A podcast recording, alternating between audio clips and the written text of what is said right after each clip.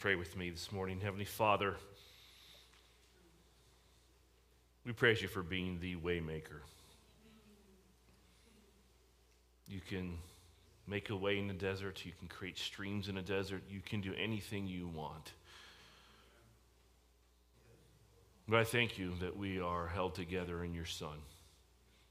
For we were created by him, for him, and through him. Lord, we thank you for being just a great and awesome God who is full of steadfast love, mercy, and compassion. We thank you for calling us into a living relationship with a living God.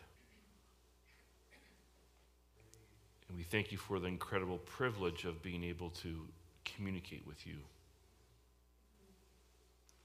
Indeed, you are intimately interested in all that goes on within our lives because we're your children. And as the disciples pray, so we pray. Lord, teach us to pray. And once again, as always, Father, may your Spirit speak through me this morning to build your church. Remove me from the equation and let your word purely speak to us this morning. In Jesus' name we pray. Amen. Uh, when I was growing up, um, I was never good at solving riddles. Anyone here good at solving riddles? Anyone have the, the courage to say, I'm good at solving riddles? Anybody? Oh, so you have learned some humility from me. Okay, good. They were always just too complex. They were always too confusing to me. They always tricked me and so on. And, but one of the first riddles I heard, and I still remember to this day, was this riddle right here. You remember this? Because I'm obviously not good at riddles.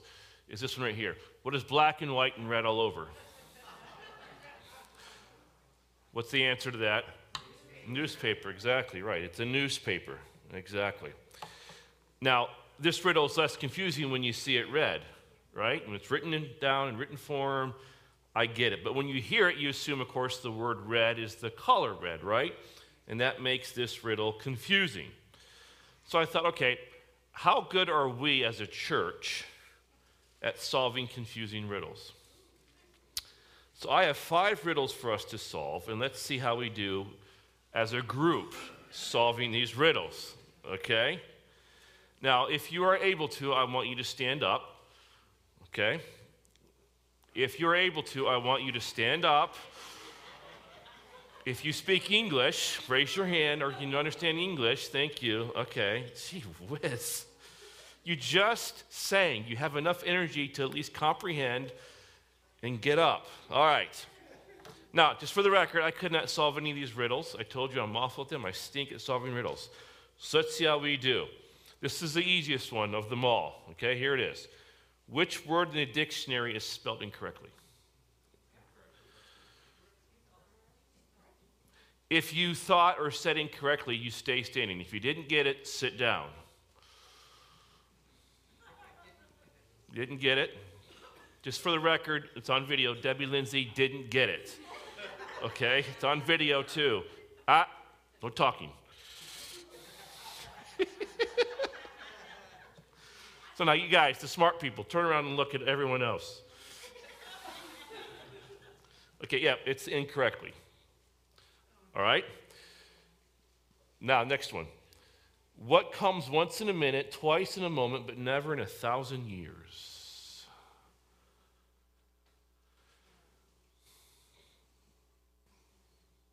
The silence is deafening. If you got, if you thought or you think the answer is the letter M, you're right. Anybody? Anyone get it? Oh my goodness. You get it? But you didn't say it out loud. How many believe you did? Okay, good, good, good. Look around at all the people that aren't as smart as you, all right? All right. Okay, how about this? What is the question you can ask all, all day, get different answers for the same, and they would still be correct? What's the answer? What's the time? There you go. By the way, I'm in that group that's sitting down, so you all are smarter than me. Okay. All right? This one. Two fathers and two sons go fishing. Each of them catches one fish each. So why do they bring home only three fish? What's the answer? Yep, grandfather, father, and son. Very good. Okay, does anyone else feel not smart? I'm trying not to use the word dumb, so I'm to use not smart, okay, or stupid, but that's how I felt doing this, okay? Are you telling me your kids got this? You telling the truth? Okay.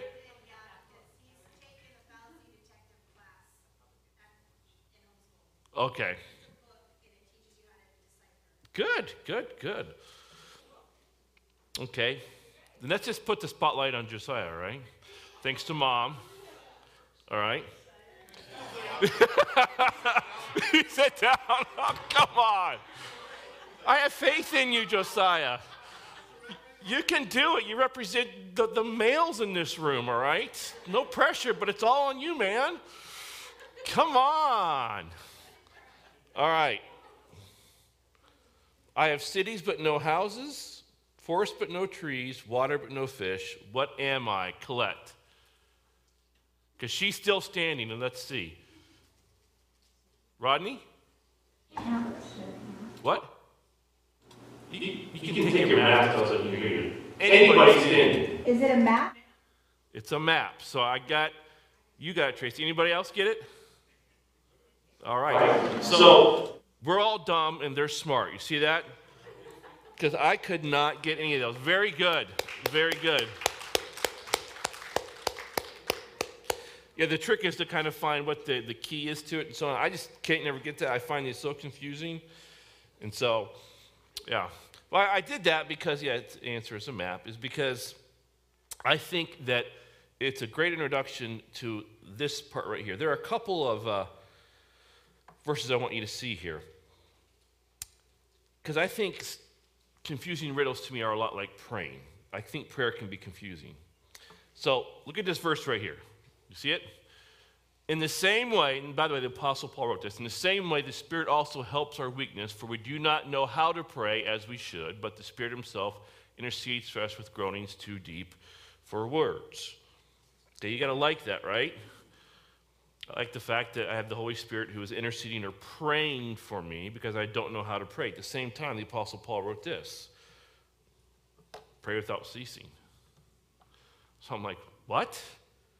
Think about this for a moment. In one verse, he tells us what? You don't know how to pray. In the second verse, he tells us to do what? Pray all the time. Paul, what are you up to, man? Yeah, exactly. But if we think about this, if we don't know how to pray, then why should I pray without ceasing? Right? Because it seems to me that something that is so consuming of, of the Christian experience, such as praying, because I'm supposed to pray without ceasing, it has to be understood if we do not know how to pray, then it does us no good to continue to pray, right? But if we learn how to pray, then praying without ceasing becomes so much important to us. And I believe that our Lord is in agreement, which is why I entitled this Confusion Praying. He's in agreement with me because, in my assessment of prayer, because of the three religious practices that we have been studying so far in the Sermon on the Mount. What are they?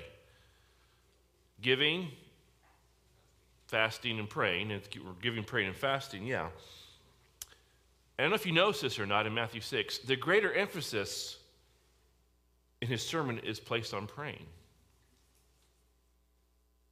And this is made clear by sheer volume.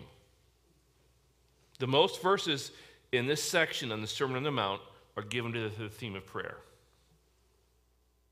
And I believe this because prayer is more vital and thus more important. And while giving is important, people still, when you really understand how to give, people still only give properly when they give out of a constant communion with God, responding to his leading as he works in a heart that is filled with gratitude.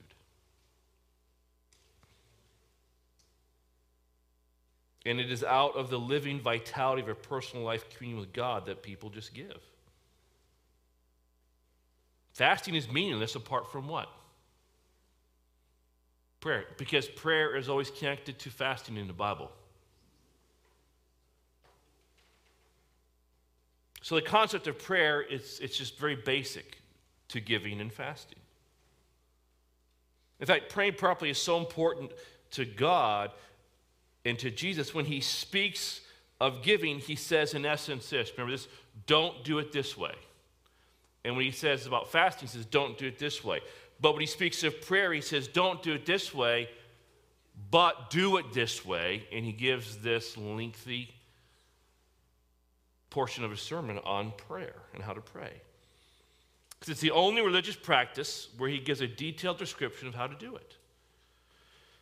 I mean, there's not a lot of discussion on how to give, which is why I went through and gave you other scriptures on giving. We haven't gotten to fasting yet, but there's not a lot of description in his sermon on fasting.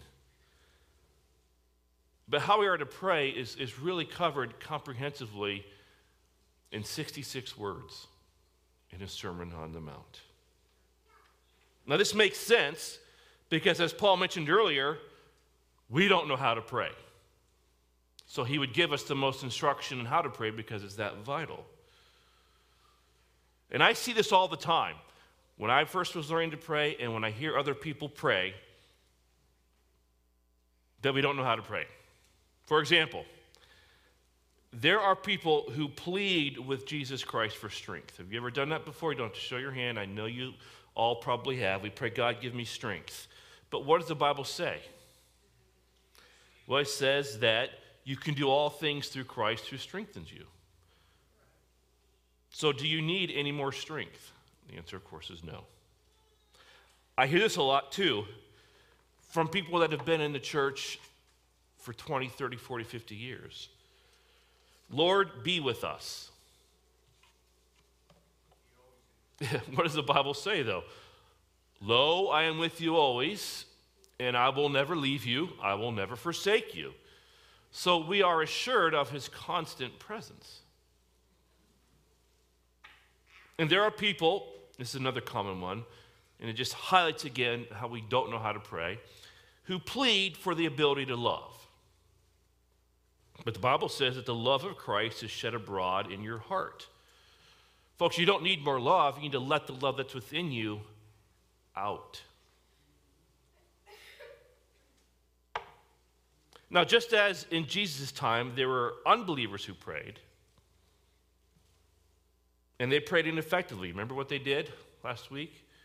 They prayed out of hypocrisy, and they prayed that those ritualistic prayers and all the meaningless repetition as if they had to constantly badger God into reminding him of what he already knew. There was no genuine heart motive behind their prayers. We have the same dilemma in our time. There are unbelievers who pray regularly. Statistics tell us 65% of adults pray at least once a week. And some pray even daily. But their prayers are ineffective as they originate not out of a life giving relationship with God, but rather out of what foundation? Self is the foundation of self. There are unbelievers who faithfully pray meaningless, ritualistic prayers found in prayer books, prayer books that are common in such false religions as Catholicism. What was the name of the book that you guys talked about on the Zoom Bible study? The Sunday Missal. So we, we have the same problem today that Jesus was encountering, this was my point, and how people pray. But the way a true child of the kingdom of God prays, it should be, now hear me on this, radically different and highly effective. And highly effective. And now there's perhaps no greater contrast of prayers found in the Bible than, of course, in the what story we looked at last week. Story of Elijah and the Baal prophets. And again, it highlights the difference in prayers born out of a religion and prayers that are born out of a relationship with the living God. Now, when a child is born, the newborn infant learns from the very beginning that life revolves around them. If they're hungry, they cry, and their needs are met. And when they wake up, they make noise or they cry, signaling that they're ready to be picked up and held to start their day, regardless if it's morning or night, because they don't know the difference. It's just that they're up and they expect other people to be up because the world revolves around them, right? If they want anything, whether it be a toy or attention, they make a fuss and immediately along comes mom or dad to satisfy their demands, right? Because they are the center of the universe.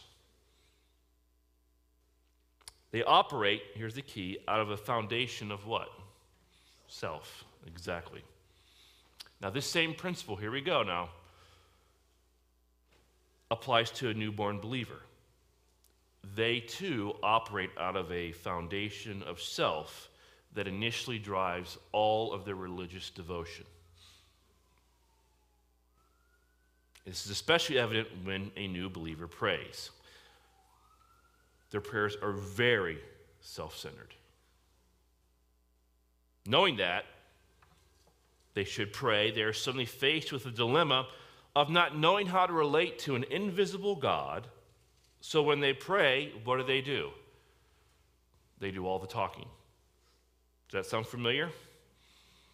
Any pause in praying seems so awkward that they feel they have to fill that silence with many words, constantly reminding an all knowing God of the same need. I've been guilty of that, and of course, Jesus addresses that as he did last week, very plainly and directly. Now, mind you, that they only talk to God this way. In every other relationship, they have, there is a two way communication, but not with God for some reason. It's only after repeated practice and study over time do they learn how to pray properly. That sound familiar to us? Anybody? Well, the same is true with the Jewish people. They had an understanding of prayer, and it dates back to thousands of years. But what did they understand about prayer? And I believe we will find what the Old Testament taught about prayer very helpful as what Jesus is about to teach us about prayer because it comes from the Old Testament. Because these Old Testament principles on prayer apply to us today. In fact, you will see why the writers of the New Testament commanded us to pray the way they did. It was born out of the Old Testament. And so I want to talk to you this morning about Old Testament praying. Now, the Old Testament Jews, here's the first point I want you to write. If you want to write this down, you can. Here's the first point. There's going to be 10 points here. I'm going to go through it pretty quickly. The Old Testament Jews believed that they had a right to come to God because they believed God wanted them there. And that is really kind of a radical thought for some of us. But just listen to these verses Psalm 145, 18. The Lord is near to all who call upon him. So if I call upon him, he's right there with me. Psalm 91, 15. He will call upon me and I will answer him. And of course, you'd find a correlating verse in the New Testament, and we find this in James 4, 8. Draw near to God, and he will what? Draw near to you. Exactly. Hebrews 4, 16. Therefore, let us draw near with confidence to the throne of grace so that we may receive mercy and find grace to help in a time of need. Now, you understand why Paul, if he wrote Hebrews, and James wrote what they wrote, because it came from the Old Testament. And this is true as well. You have a right to come to God. God wants you with Him.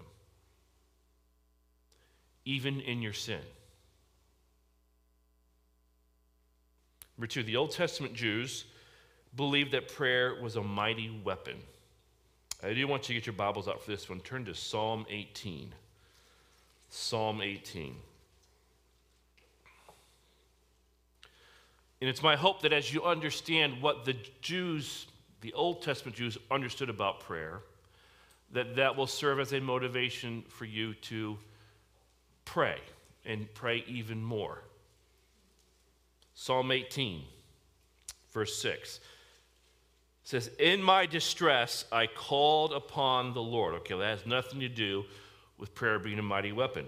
But what was the response from God? Look at verse 7 and 8, and then verse 14. He calls upon the Lord, what happens? This is the response from God. Then the earth shook and quaked, and the foundations of the mountains were trembling and were shaken because he was angry. Angry at what? What was going on with his child? Smoke went up out of his nostrils, and fire from his mouth devoured. You get a picture of our God being a consuming fire when you read that. Look at verse 14. This is why prayer is a mighty weapon. He sent out his arrows and scattered them, and lightning flashes in abundance and routed them. I mean, there is a military image there. Prayer as a weapon. Now, in the New Testament, we find that prayer is listed as the last piece of the armor of God. Because, yeah, you put on the belt of truth and the, you fit your feet with the readiness that comes from the gospel of peace. You have the breastplate of righteousness, the helmet of salvation, the shield of faith, the sword of the Spirit. And he goes on to say, and then what? With all prayer and petition, pray at all times. It's a mighty weapon, Paul says, of prayer that is capable of bringing down destruction and strongholds. 2 Corinthians 10 3 and 4. For though we walk in the flesh, we do not war according to the flesh. For the weapons of our warfare are not of the flesh, but divinely powerful for the destruction of fortresses. And perhaps it's this misunderstanding of prayer or ignorance that prayer is a weapon as to a reason why we don't pray more than we should. Number three, the Old Testament Jews believed that prayer should be constant. We all know this. In all your ways, acknowledge him, he shall direct your paths. Psalm 71 6, my praise is continually of you. And of course, the New Testament, I just read the verse for you pray without ceasing. See? Number four, the Old Testament Jews believed that prayer should incorporate praise. Psalm 34 1, I will bless the Lord at all times. His praise shall continually be in my mouth. And of course, the New Testament says, through him, Hebrews 13, 15, then let us continually offer up a sacrifice of praise to God. That is the fruit of lips that give thanks to his name. Number five, the Old Testament Jews believed that prayer should incorporate gratitude or thanksgiving. Psalm 95 2. Let us come, therefore, before his presence with thanksgiving. Let us joyfully shout to him with psalms. In New Testament, he says, Don't worry. Be anxious for nothing, but in what? By prayer and supplication with thanksgiving, let your request be made known to God. Number six, the Old Testament Jews believed that their prayers should incorporate a sense of awe and reverence. I love this verse. You can just listen to this because it is so foreign to us. I've tried to slowly incorporate this here in our church. Guard your steps as you go to the house of God and draw near to listen rather than to offer the sacrifice of fools. What is the sacrifice of fools? As a dream comes when there are many cares, so the speech of a fool when there are what? Many words. So that meaningless repetition. So draw near to listen rather than to offer the sacrifice of fools, for they do not know how they are do- that they are doing evil. Do not be hasty in word or impulsive in thought to bring up a matter in the presence of God. Well, why? God is in heaven, and you are on earth, therefore let your words be few. So the Jews did not rush into the presence of God flippantly as if he were a man. And we casually, and we should obviously at times, but also at other times, we should not just casually enter into the presence of God. Yes, He's our friend, He's also a consuming fire. And the Jews realized when they entered into prayer, they came face to face with God. Of course, the New Testament, we find this. Therefore, since we received a kingdom which cannot be shaken, let us show gratitude by which we may offer to God an acceptable service with reverence and awe. Why? For our God is a consuming fire. Number seven, the Old Testament Jews believed that in their prayers there should be a desire to obey God from a willing heart. You mean it. So, with all my heart, I have sought you. Do not let me wander from your commandments. Psalm 119:10. Give me understanding that I may observe your law and keep it with all my heart. Psalm 119:34. And of course, the New Testament, Paul wrote this, but thanks be to God, Romans 6:17, but thanks be to God that though you were slaves of sin, you became obedient from the heart to that form of teaching to which you were committed. Because it's all about the heart. Number eight, the Old Testament Jews believed that their prayers should incorporate a sense of confession of sin. Psalm 26, 6. I shall wash my hands in innocence, and then I will go about your altar, O Lord. Psalm 66, 18. If I had cherished sin in my heart, the Lord would not have listened. And what does the New Testament say about confessing sins? Confess your sins to one another. Pray for one another that you may be healed. Why? The effective prayer of a righteous man can accomplish much. This is why I say our prayers need to be, when we pray properly, they should be highly effective. number nine, the Old Testament Jews believed that you persevered in prayer. I want you to listen to this because I had forgotten about this and I discovered it this, this past week. We all know about the story of Moses and the Ten Commandments and the golden calf. He's up 40 days, 40 nights, getting the Ten Commandments from the Lord. He comes down and finds the people worshiping a golden calf. And what does he do? Well, here's what it says in Deuteronomy 9, starting in verse 15. So I turned and came down from the mountain while the mountain was burning with fire, and the two tablets of the covenant were in my, my two hands.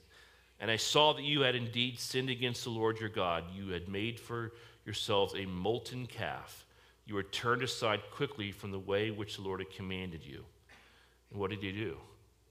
I took hold of the two tablets and threw them from my hands and smashed them before your eyes. Here's the thing what happened next?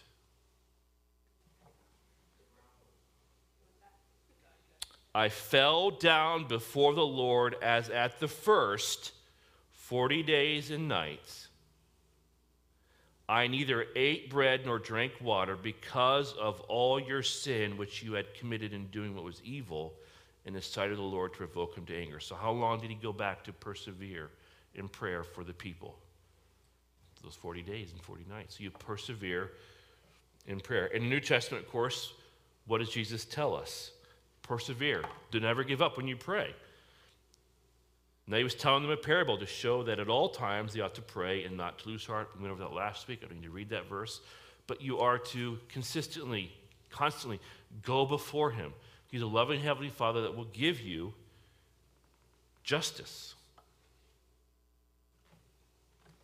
And of course, number 10, the Old Testament Jews believed that a necessary element of their prayers was humility. That ties into that reverence and awe, by the way. But a true Jew was coming into prayer to submit himself to the will of God. Did you know that? That's really what humility is in many ways. Is I take my will, I, I lay it aside. Your will becomes the priority. That's why Jesus was the most humble man who ever lived on the earth, because he came not to do his own will, but the will of him who sent him. Isaiah said this, but to this one I look. This is God speaking. So who does God look at? To him who is humble and contrite of spirit and who trembles at my word. Isaiah 66, 2. And of course, you know this one, right? Everyone knows this verse. And my people who are what? Called by my name, if they do what? Humble themselves and pray and seek my face and turn from their wicked sins, then I will hear from heaven, will forgive their sin, and will heal their land. Now, so the point here is that prayer is not asking God to do my will, it's bringing myself into conformity with His will. It's asking Him to do His will and then give me the grace to enjoy it, whether I like it or not. In the New Testament, we find, remember this story, listen to this, because it's how you approach God again. Two men went up to the temple to pray, one a Pharisee and one a tax collector. Pharisee stood and was praying this to himself God, I thank you that I'm not like the other people, swindlers, unjust, adulterers, or even like this tax collector. I fast twice a week, I pay tithes of all that I get. Then the contrast. But the tax collector, standing some distance away, was even unwilling to lift up his eyes to heaven, but was beating his breast, saying, God be merciful to me, the sinner. I tell you, this man went to his house justified rather than the other. Everyone who exalts himself will be humbled, but he who humbles himself will be exalted. And that is so contrary to human nature. Now, I'm going to close with this. Why do we pray? Why do we pray? Well, here are a few biblical motivations I want to give you, what I call motivational praying. Now, I want you to hear me on this that these motivations that are biblical, they are sequential. And you understand, I think, if you've spent any time praying. Meaning that they, by sequential, they build upon one another. The first reason why we pray, and you understand why I had that little analogy regarding a baby, it's this right here. We pray to have our needs met. And our Lord assures us, as we'll get to in the Lord's Prayer, give us this day our daily bread. He says this in Luke 11, 9 through 13. So I say to you, ask, and be given to you. Seek, you'll find. Knock, it'll be open to you, right? For everyone who asks receives, and he who seeks finds, and to him who knocks it will be opened. And then to drive home the point, now suppose one of your fathers is asked by his son for a fish. He will not give him a snake instead of a fish, will he? Or if he is asked for an egg, he will not give him a scorpion, will he? If you then, being evil, know how to give good gifts to your children, how much more will your heavenly Father give the Holy Spirit to those who ask him? And the Holy Spirit is the best gift you can ever have. Because he's a friend, he's a guide, he will reveal the future to you, he will empower you, all of that. So we see that when you, you are a new believer, and, and quite frankly, as we'll get here in a moment here, even for some of you that have been believers for, for all of your lives, is that this is when we start to pray, we are praying to have our needs met. Because we approach, first approach God with understanding that He is there to meet our needs. And why do we do that? Because we learn to pray in the beginning out of a foundation of what? Self. And where do we learn that? From the moment we were born. Because it's all about me. I am the center of the universe. My favorite subject to talk about is me the three most important people in my life me, myself, and I mean, go on and on and on, okay? And this is how we begin to approach God. Now, here's where I, I, I hope I'm not offending anybody, but this is, I believe, uh, too true. But there are many who never move past this first stage of praying.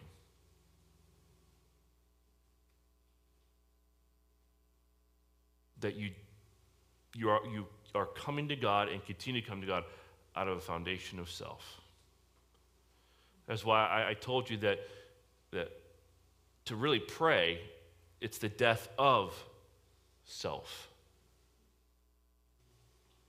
But sadly, most don't get there. It's a testimony to the, the absolute superficial status of the church. We don't want to go deep. People don't want to hear the truth. If people want to hear the truth, you know me. I'm not preaching my really my ideas, am I? I'm taking you right to the Word of God, and that's the truth, right? Yet people don't come here. Now, if I could sit there and change the way I preached and made it more entertaining, made some changes here, we would probably have more people here. There was a gentleman that came to our house when we were thinking about getting an air conditioner, and he was a believer, and he, he, knew I was a pastor, and we talked, and he made that statement to me that you can change the way you do church, and you can go to the entertainment model, and you can have droves of people, but it's not real. It's not true. If you're going to really make disciples, you've got to do it the hard way. You got to start with the truth and go from there. But, but we live in a world that is based on lies. They don't want the truth. Which is another way of saying this, by the way. They don't want Jesus Christ because he is the way, the truth, and the life. They want him as their Savior, but uh uh-uh, uh not Lord. I, self will reign. Now, I had to, I started for years, I prayed to have my needs met. I got dissatisfied with that. There's got to be something more to prayer, and I, you know my story on prayer. Shared it with you. But the second point is if you get to this, is that you pray to have fellowship with our loving Heavenly Father in Jesus Christ. That's the second step. Because if you look at the New Testament, and you compare how they prayed and their experience of God and maybe how you're praying and, and your experience of God, you probably see a pretty big gap. Well, why is that? Well, the longer you pray, the more intimate you should be with God, the more you should long for Him. And everyone should memorize 1 John 1 3. It says this What we have seen and heard, we proclaim to you also, that you too may have fellowship with us. In other words, the reason why we share our faith is that others may experience the same fellowship we have. Now, who is, or who does, in this case, the apostles or the early believers, who they have fellowship with? And he names it very clearly. And indeed, our fellowship is with the Father and with his Son, Jesus Christ. Now, the fellowship, the word fellowship here is, again, the church has done you a huge disservice. We think fellowship is coming together after church for a potluck. No, that's eating food.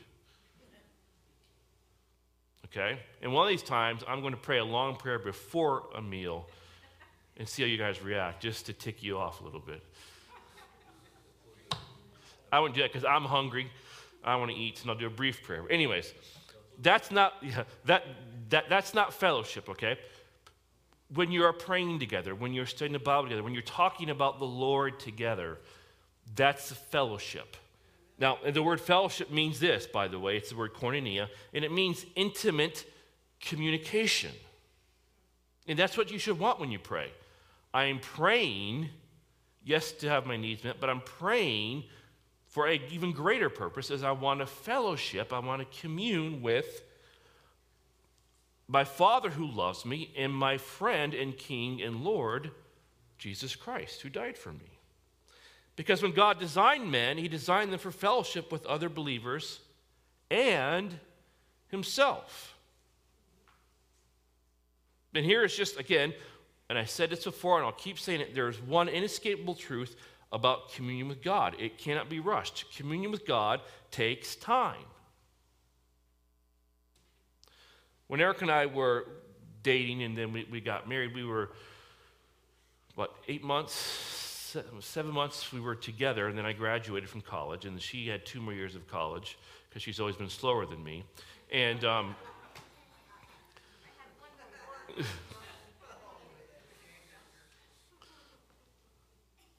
what did you say? I didn't hear you. Okay. so we had a long distance relationship. Then we got married. And the more time we spent together, probably within the first few years, she was like, I made a mistake marrying him. and I never told her this, but I thought I made a mistake marrying her, and that's kind of normal and so on. And then we began to love each other, and we get to know each other. She knows me so well that she can read me when I'm up here preaching. If I'm going to say something that might make her uncomfortable, she can see it in me because she knows me that well. Well, why is that? Well, it's because we've been married for 20 plus years. Okay? 26 years, right? And so she knows me very, very well. Well, why is that? We live life together. She knows my verbals and my nonverbals. And that only comes through time, right? So, if you are giving yourself five minutes to pray a day, which is a, for some of you maybe start start somewhere, that's good, but you'll never really know God, and you will be stuck in to have my needs met when I pray. Okay. You want to get to know Him. It it takes time. It takes time to create space in your life to commune with God. It takes time to clear all the junk so that the temple within you, where the Holy Spirit and the Son and the Father reside, you're able to finally enter into that inner temple and just sit in His presence and enjoy Him and listen to Him and worship Him and praise Him and talk to Him. But we spend time together. In fact, the men who have most fully illustrated Christ in their character, most Christ like people you will find, are people who have powerfully affected the world for him are people who've spent so much time with him that it's just so noticeable in their lives, just who they are. Mr. Wesley spent two hours daily in prayer. He began at four in the morning, and of, of him, no one knew, one who knew him well wrote this. He thought prayer to be more his business than anything else, and I have seen him come out of his prayer closet with a serenity of face next to shining. And of course, remember the shining face of Moses, who spent so much time with God that he was more like God. Martin Luther said this If I fail to spend two hours in prayer each morning, the devil gets a victory through the day. I have so much business I cannot get on without spending three hours daily in prayer. He had a motto He that has prayed well has studied well. Archbishop Leighton was so much alone with God that he seemed to be in perpetual meditation. Prayer and praise were his business and his pleasure, says his biographer. E.M. Bounds wrote this What the church needs today, and it is, this is so true, is not more or better machinery, not new organizations or more novel methods, but men whom the Holy Ghost can use. Men of prayer, men mighty in prayer. And I would add women in prayer too. But it takes time. But this is what you should desire fellowship with Him. But then the next step is this to hear and obey. Jesus said this My sheep hear my voice, and I know them, and they follow me. John 14, 21. It's hear and obey. Whoever has my commands and what? Obeys them, he is the one who loves me. For you loves me will be loved by my Father, and I too will love him and reveal myself to him. You want to intimacy with God. You want that fellowship? That was a question. Do you want the fellowship? Intimacy? Yes. Then what do you do? You obey him. He reveals himself to those who obey him. In Matthew 7, 24 through 27, we'll get to this in the Sermon on the Mount at the very end, but you know, it's, it's simple. Everyone who hears these words of mine and puts them into practice is like what? The wise man who built his house on the rock. The rain came down, the streams rose, and the winds blew and beat against that house. It didn't fall because it had its foundation on the rock. The opposite is those who hear it but don't put it into practice, and there's destruction. And this is what you see in Scripture. The first approach to God is one of selfishness that's born out of self, to have our needs met, which then you want to fellowship with Him. But then when you fellowship with God, God has a plan. He has work for you to do. And He then reveals His will to you. And since you uh, recognize His voice by faith, He wants you to go and do what he told you to do. This is what Elijah went through these steps. From self to intimacy to hearing and obeying. And it was all by faith. And there was risk for sure. Yeah, God loves you and wants to spend time with you, but He also wants to work in you and has things He wants to do through you. And that requires recognizing His voice, which comes out of intimacy with Him, and then obeying what He says. And that's difficult. At times, it can be difficult. And then, if you're able to get to that point, you get to this point. We pray so that God may be glorified. And this is a verse, again, 1 John 1 3 and John 14 13, you should memorize. John 14 13. Whatever you ask in my name, that will I do, so that the Father may be glorified in the Son. So, in other words, God is answering prayers, your prayers that you ask in Jesus' name, for what purpose? So the Father will be glorified in the Son, so that God gets the glory. Remember, I said this before? Prayer is the occasion for God to demonstrate his glory. We pray so that God may be glorified. It is that simple. And you know you're in the path to praying well, to praying properly, when you reverse this order. It's the glory of God first, to hear and obey, to fellowship. Then what comes last? my needs are met.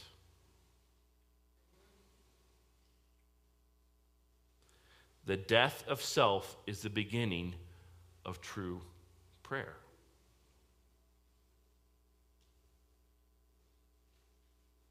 God first, then my needs.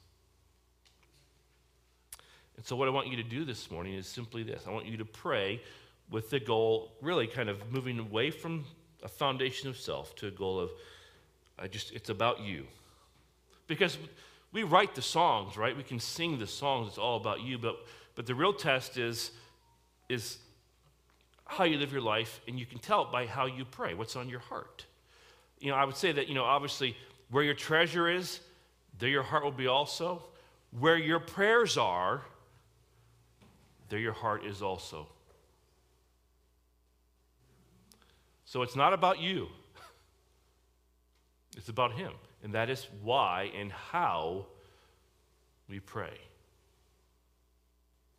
Because next week we'll dive into the first probably three portions of the Lord's Prayer the paternity of God, the priority of God, the program of God, the plan of God. We'll go through all those again like we did over a year ago. You'll get this model of how we are to pray. Now, the only reason, I'll say this again and I'll close with this, that there, that 9.30 to 10.15 is not packed with everybody that, that is in this church is because you're stuck on number one. That you're praying to have your needs met. You're not, you don't know how to fellowship with him because when you learn to fellowship with him, that is what is most satisfying. That's why people can spend so much time in prayer because it's, they enjoy it. And they don't enjoy the, the, the, the prayer, they're enjoying who? God. And you have to engage Him. Then there's, you disengage and you, you start life and you try to bring the Lord along with you throughout the day. But then you got to re engage and start over again.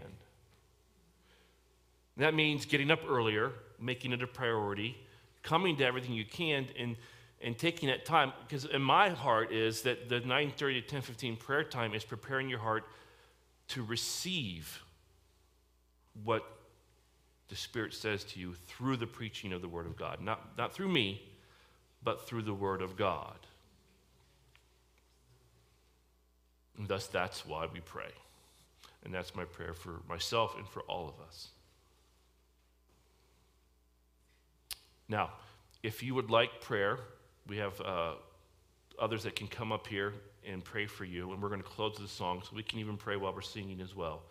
But if you like prayer, feel free to come on up. Um, yeah, we'll close with a song and you can go on with your day.